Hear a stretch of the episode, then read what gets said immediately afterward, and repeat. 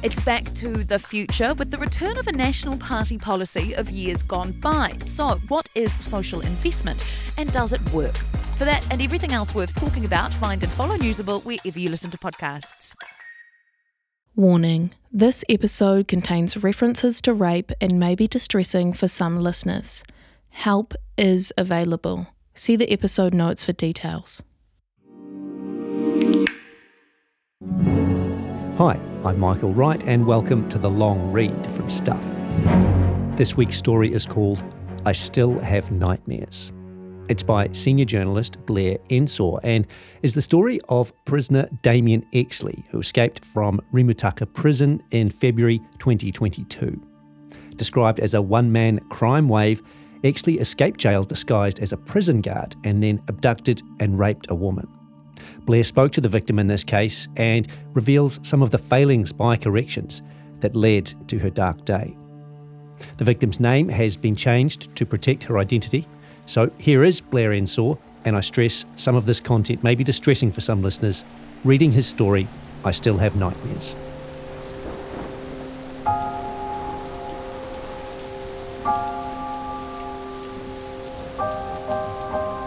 It was hosing down as Chloe drove north from Wellington along State Highway one on February twentieth, twenty twenty-two.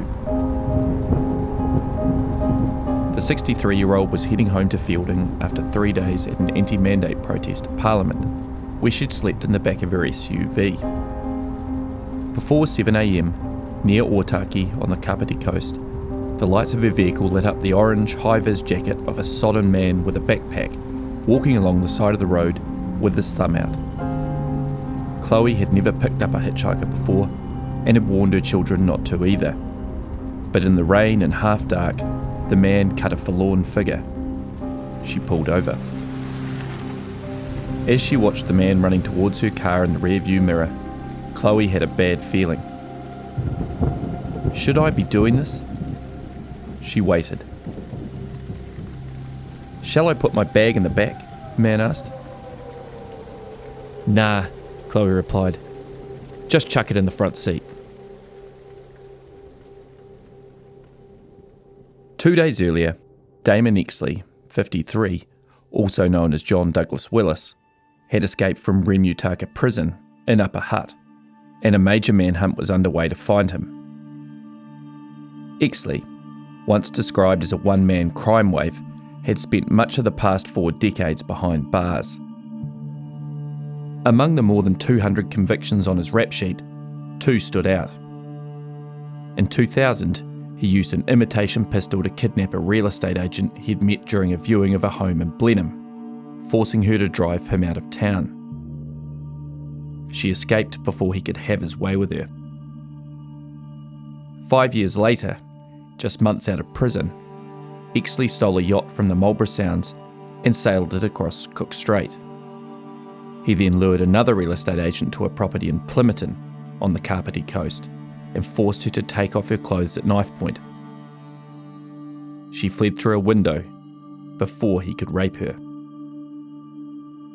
The second attack earned Exley preventive detention with a minimum jail term of eight years. The open-ended sentence, reserved for offenders who pose a significant and ongoing risk, meant he couldn't be released from prison without the permission of the parole board. In the nearly two decades since then, Exley had remained behind bars, but was deemed a low security risk. He worked in the prison's plant nursery, which backed onto the unit where he was housed, and also as a cleaner, which gave him access to staff areas. But while Exley had earned the trust of prison officials, he was quietly scheming. Over several months in his cleaning job, he stole items of clothing, including a corrections officer's blue overalls and a beanie, and hid them in the nursery, along with a fake walkie-talkie he'd made in the prison workshop. He also monitored the movements of guards at a nearby checkpoint and noticed they didn't seem to check every vehicle coming and going from the site. About two p m on February eighteenth, Exley put his escape plan into action. He put on a stolen uniform, cut a hole in the wire perimeter fence of the nursery, climbed through, and flagged down a van load of contractors arriving at the site. Posing as a corrections officer, He told them an inmate had escaped and to lock themselves in a porta cabin. He said they needed to stay off their radio as the prisoner had apparently stolen one from a guard. Exley then took the contractor's white Toyota Hiace van and drove it through two security checkpoints, his face hidden by a mask and sunglasses. Rather than checking his credentials, guards at the main boom gate waved him through. It was about twenty minutes before corrections staff realised what had happened, and another half an hour before police were alerted. By then, Exley was long gone. At the Parliament protest, Chloe heard about the escape. There was talk the fugitive might make his way there and try to blend in with the crowd. But she brushed it off. That won't worry me, she thought. Before dawn on February twentieth, she woke in the back of her silver S U V.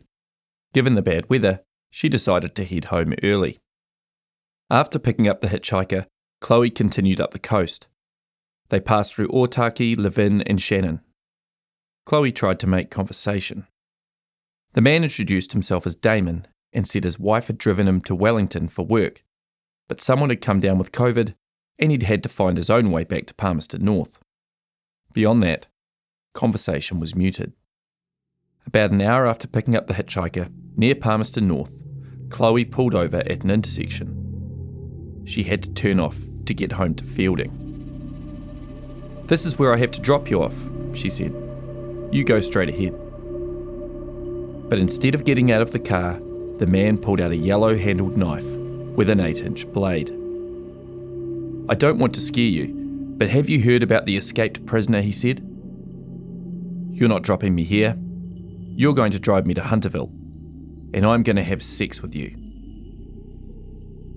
Chloe's mind raced. This is not real, she thought. There's one escaped prisoner and five million people in New Zealand, and I'm the one who had to pick this bastard up. She contemplated jumping out of the car and making a run for it, but she had a sore leg from arthritis, and she knew the man, Damon Exley, would likely catch her quickly. "I don't think I could have sex with you," she said. "That's what this is for," he replied, brandishing the knife. "I've gutted things before, and I'll do it again." Fearing for her life, Chloe complied. She started driving toward Hunterville. Along the way, she tried to be friendly so as not to aggravate the situation. She asked Exley about his escape from prison. "I won't be going back there ever," he said, after filling her in on some of the details. After rolling a cigarette, she asked if she could smoke some cannabis, which she had with her to help her sleep, to calm her nerves. "Oh, I haven't had any of that for ages," he said. "Can I have some?" "Help yourself," she said. After toking on the pipe, Exley became drowsy and nearly fell asleep. But near Sanson, he was startled awake. "Pull over," he said. "Pull over in the next quiet street." Chloe had a friend who lived nearby, but didn't want to risk her becoming involved. Instead, she drove to the local cemetery and parked in a secluded spot. Exley told Chloe to get in the back of her car, where her bedding was. She complied. She felt she had little choice. You can live through this if you do what you're told, she thought. As Exley raped her, Chloe felt sick. When it was over, he hopped in the driver's seat. "What are we doing now?" she asked. Exley's plans had changed. He wanted to go to Masterton. Not knowing the way, he agreed she could drive him there. In Ashurst, they stopped at a dairy for food. Chloe went inside. She thought about raising the alarm, but the nearest police station was twenty minutes away, and she feared the woman behind the counter would make a scene. Instead, she bought a sandwich and a sausage roll and went back to the car. The journey to Masterton took Chloe and Exley to Woodville, and then south down State Highway two. Exley pulled out a piece of paper from the elastic in his underwear with two numbers scrawled on it, and asked Chloe if he could use her phone. Calls to both went unanswered. Exley later told Chloe he had more than two hundred thousand dollars in a foreign bank account and was paying two men to help him disappear. They were supposed to meet him in Masterton in a white van, then take him to the Coromandel, where Exley planned to steal a boat and head out to sea. As they drove, Chloe thought of nothing but escape. But every time she came up with a plan, she thought of Exley's knife and the consequences of failure. Instead, she made nice. In Paihiatua, she warned Exley about the police station they were going to pass and told him to pull his face mask up. She felt him relax, like he believed she was trying to help him. By the time they arrived in Masterton, Exley still hadn't heard from the two men. They circled the town for more than an hour, waiting for a call. About midday, Chloe suggested they find a laundrette so she could dry Exley's clothes for him. Good idea, he said. They pulled up outside Liquid Laundromat on Jackson Street. They joked about a person driving a car towing a trailer who was trying to secure a park. Chloe could feel Exley's guard slipping. Exley didn't want to be seen, so he sent her into the laundromat alone with his clothes. The machine said she needed three dollars, so she returned to her car to get some coins. When she went back into the laundromat, a man was there. Chloe grabbed him by the arm. Please, please, you need to help me. I've got this man in the car. He's the escaped prisoner, and he's raped me. I really don't think he's going to let me go. The man looked at her like she was nuts, but said he'd call the police. Chloe went back to her car and told Exley she was having trouble with the machine. The man walked out of the laundrette, his phone to his ear, his eyes fixed to the footpath. Chloe could see Exley trying to work out where he'd come from. Frantic, Chloe made an excuse and ran back into the laundrette, where she encountered a woman. As she fumbled with her card, she started crying. The woman asked her if she was okay. Chloe didn't want to tell her what was going on. I don't know how to use this card, she told her. Then, the man she'd confided in walked back in and put his phone in his pocket. Police are at the back of your car now, he said. They've got him. Exley, now fifty-four, admitted charges related to his prison escape, but denied abducting and raping Chloe. He was found guilty by a jury in the High Court at Wellington in July. His sentencing, which was initially scheduled for October thirteenth, has been delayed until February first. Corrections says it takes full responsibility for the failings that led to Exley's escape, and that it has made significant operational and security improvements to prevent a repeat. However, it has refused to release the findings of its investigations into the incident until after Exley's sentencing, saying it wants to avoid potentially prejudicing the proceedings. Despite this, Stuff has learnt some of the damning failings. They include prison guards responsible for monitoring the first checkpoint Exley drove through were in a porticon watching videos, and the manually operated gates weren't shut as they should have been.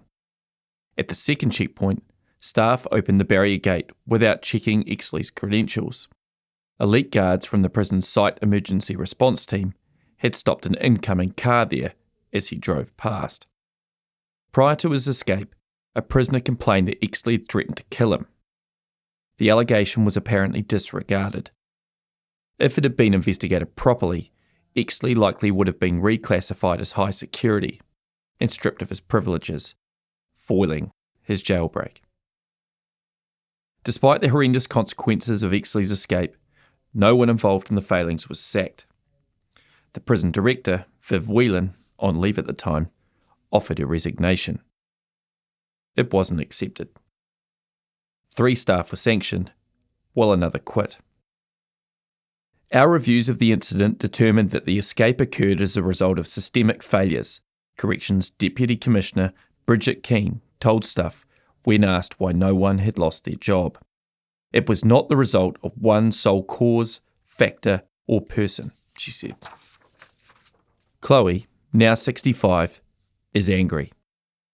She can't believe the incompetence that allowed Exley's escape and plans to take legal action against Corrections. The way Exley told it to me, the escape was just so easy, she said.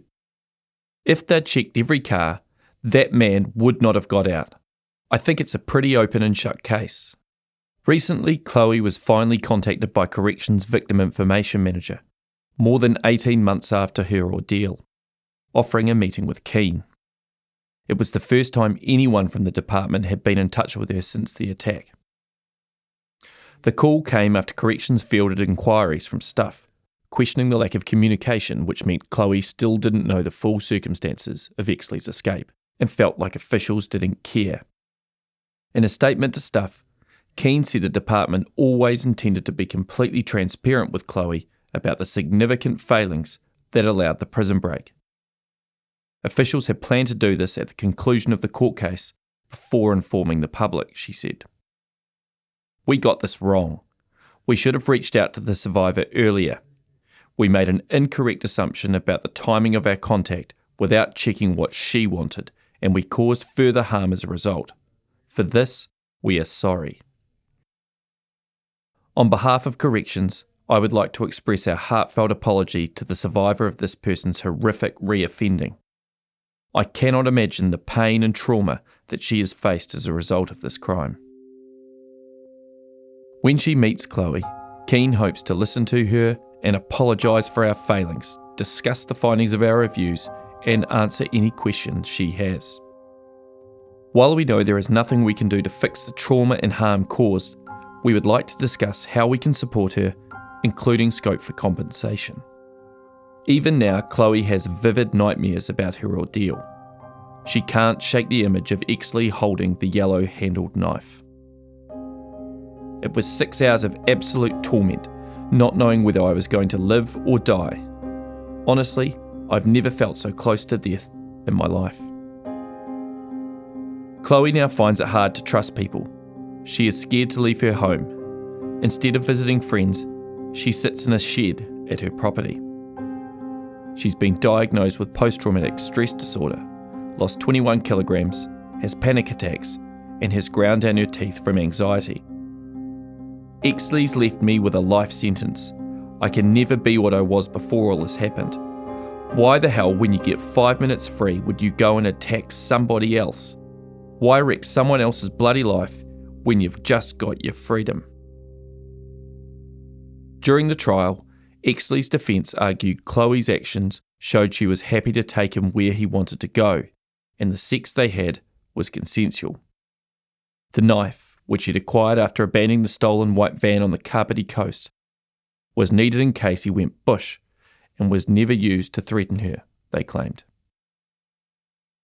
Chloe is offended by this lie. Throughout the ordeal, she was petrified. She was told at the protest Exley was dangerous, and he made it clear he was prepared to use the knife if she didn't comply with his demands. She felt she had no choice but to let him rape her and pretend to be his friend. I went into survival mode. It was my only way to escape. Chloe is aware people have questioned why she didn't take earlier opportunities to get away. Because of her arthritis, trying to outrun him was never an option, she says, and she didn't want anyone else to get hurt. When they stopped at a park in Masterton, for instance, there were women and children nearby. Instead, she bided her time until she encountered someone she felt would stay calm and raise the alarm without Exley knowing. Chloe is disappointed the sentencing has been delayed. It's kept this bloody thing in my head. People say, don't worry about it, he's in jail. Yes, I know, but it's still not final until we get that sentencing. She hopes he's locked away indefinitely. Not just because of what he's done to me, but there are two other women before me. He's fucked in the head. He doesn't comprehend anybody else's feelings. Despite the indelible mark the attack has left on Chloe's life, it will not define who she is, she says. One day, she might consider waiving the name suppression she's afforded as a victim of sexual assault. But at the moment, she doesn't want the sympathy that will bring. I don't want people coming up and giving me hugs and saying, oh, Chloe, I'm sorry this happened to you. I want to have people stand there and go, oh my God, well done, Chloe. You beat him. That makes her feel strong. I got through this. I still don't know how I did it.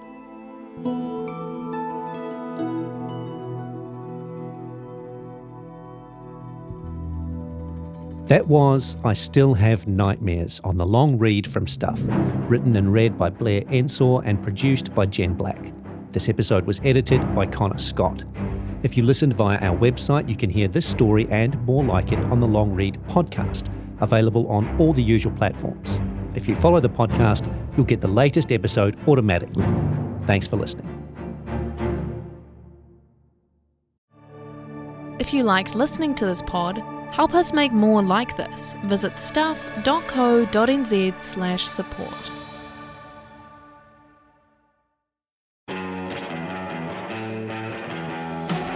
Kia ora, I'm Adam Blair. I played the great game of rugby league for the Storm, Tigers, Broncos and the Mighty Warriors. And I'm Goran Paladin, sports presenter and rugby league fanatic. I won a World Cup too. I played fifty-one tests for New Zealand. Yeah, he's a national treasure, people. Come on. Blairy and I, we're joining forces for a brand new rugby league podcast called League of Our Own. Each week we talk Kiwis across the N R L and of course everything was. All the big names, the big stories. And some of my own stories too. Well, if we can make them fit. We'll make time. Okay. League of Our Own with Blairy and Goran. Debut ep dropping on Wednesday afternoon and every Wednesday after that. You can listen through stuff dot co dot n z or wherever you get your podcasts. Proudly brought to you by Snap Rentals. Mate, your your stories are way too long, eh? Nah, we've got to take them on a journey. Oh, the journey. Yeah, of course.